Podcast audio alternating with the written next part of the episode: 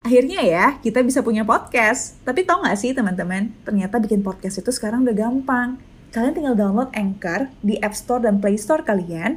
Kalian bisa mulai record podcast episode pertama kalian langsung di aplikasi tersebut. Bahkan kalian juga bisa edit podcast kalian langsung. Melalui Anchor, podcast kamu akan didistribusikan ke podcast streaming platform seperti Spotify, Apple Podcast, dan lain-lain.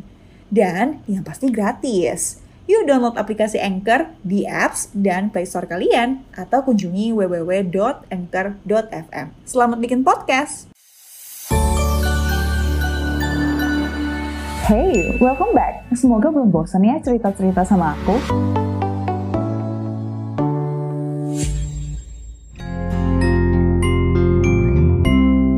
Kini Podcast Network. Indonesia sempat dibuat heboh dengan salah satu brand kecantikan lokal MS Glow yang mengaku mempunyai omset 600 miliar per bulan atau setara 7,2 triliun per tahun. Gila sih, ini berarti omset mereka 24 kali lebih besar dari Marta Tilaar dan 28 kali lebih besar dari Mustika Ratu yang sudah ada sejak tahun 1970-an. Kira-kira bener nggak ya pemain-pemain baru seperti MS Glow, Something, Scarlett yang sangat mengandalkan social media dan online sudah in a way membunuh pemain lama seperti Marta Tilaar, Mustika Ratu, dan bahkan Unilever yang penjualannya terus-menerus turun.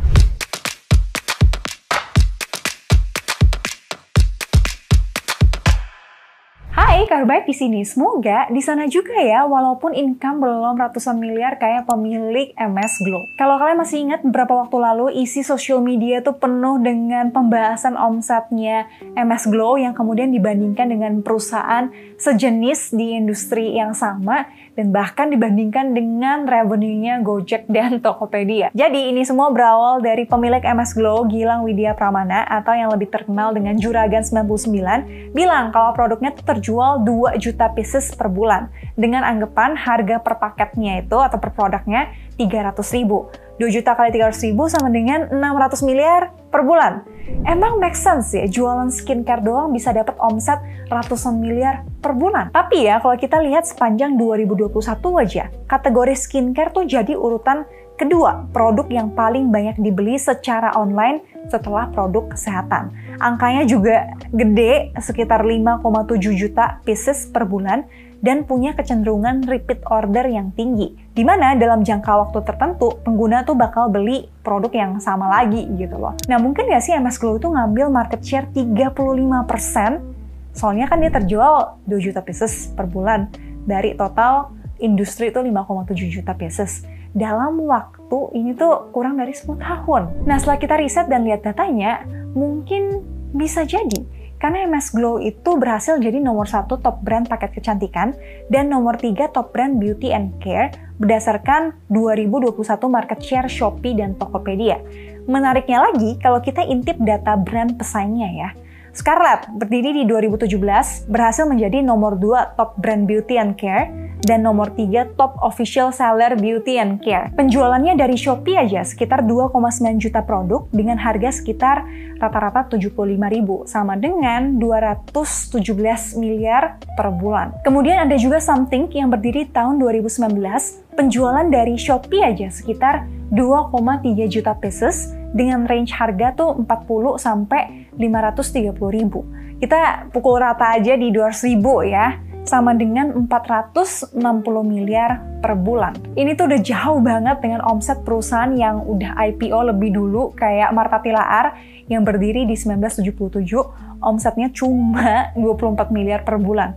Mustika Ratu berdiri 1975 omsetnya 26 miliar per bulan. Sebenarnya perusahaan-perusahaan lama seperti Marta Tilaar, Mustika Ratu, dan Unilever ini kena dampak nggak sih dari kedatangan brand dan perusahaan-perusahaan baru ini?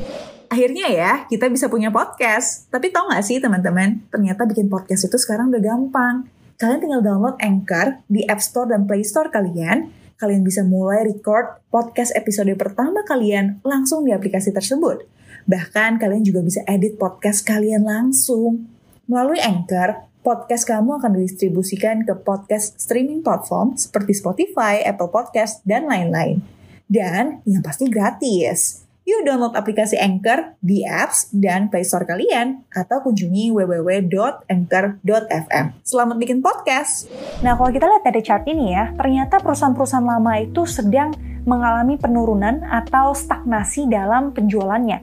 Dan ini seiring dengan datangnya brand-brand baru yang tadi kita bahas. Martatila Art dan Mustika Ratu menunjukkan tren turun sejak tahun 2014, tepat di mana MS Glow tuh mulai berdiri. Tapi sempat naik di tahun 2017 ya, di mana Scarlett berdiri. Kemudian dia cuma sesaat naiknya dan mereka turun sampai tahun 2021.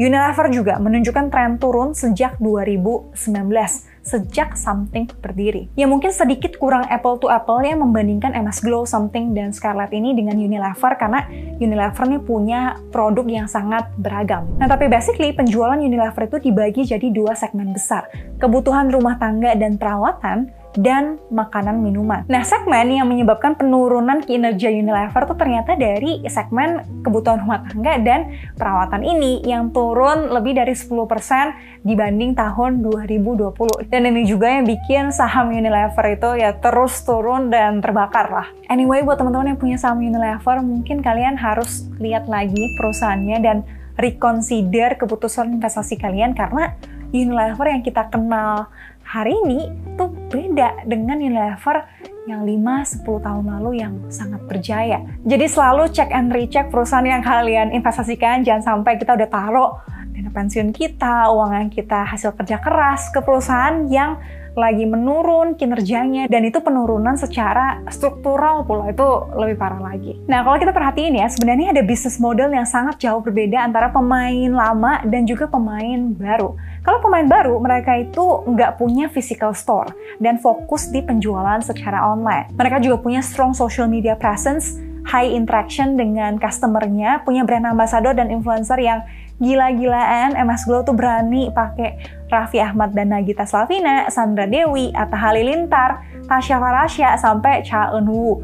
Bahkan Scarlett juga berani pakai Sung Joong Ki, Twice, Agnes Monica, dan juga Rosa. Something juga nggak mau kalah, mereka berani pakai Han So Hee, NCT Dream, dan lain sebagainya. Ini yang menurut aku bikin mereka panen banyak di masa pandemi karena penjualan online tuh meningkat drastis. Secara statistik aja 56% dari populasi Indonesia udah pakai social media. Nah ini beda banget dengan pemain lama yang masih fokus ke traditional selling distribusi ke offline store kayak supermarket, dan ini terlihat banget dari perbandingan jumlah followers Instagram antara pemain baru dan juga pemain lama. Tapi balik lagi ke permasalahan omset MS Glow yang sampai 0 miliar per bulan itu sebenarnya udah dibantah oleh Sandi Purnamasari sebagai salah satu pemilik MS Glow juga. Aku nggak tahu apa yang sebenarnya terjadi di belakang karena banyak masyarakat yang juga menganggap ini sebagai track marketing. Karena lihat aja setelah berita itu banyak banget media yang ngeliput tentang MS Glow itu secara gratis.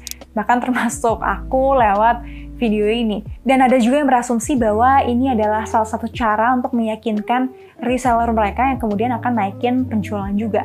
Kalau menurut kalian gimana nih? Apakah semua pemberitaan ini emang sebuah trik S10 marketing atau emang penjualan mereka sebesar itu? Semoga video ini bermanfaat and see you di video yang lain. Bye-bye!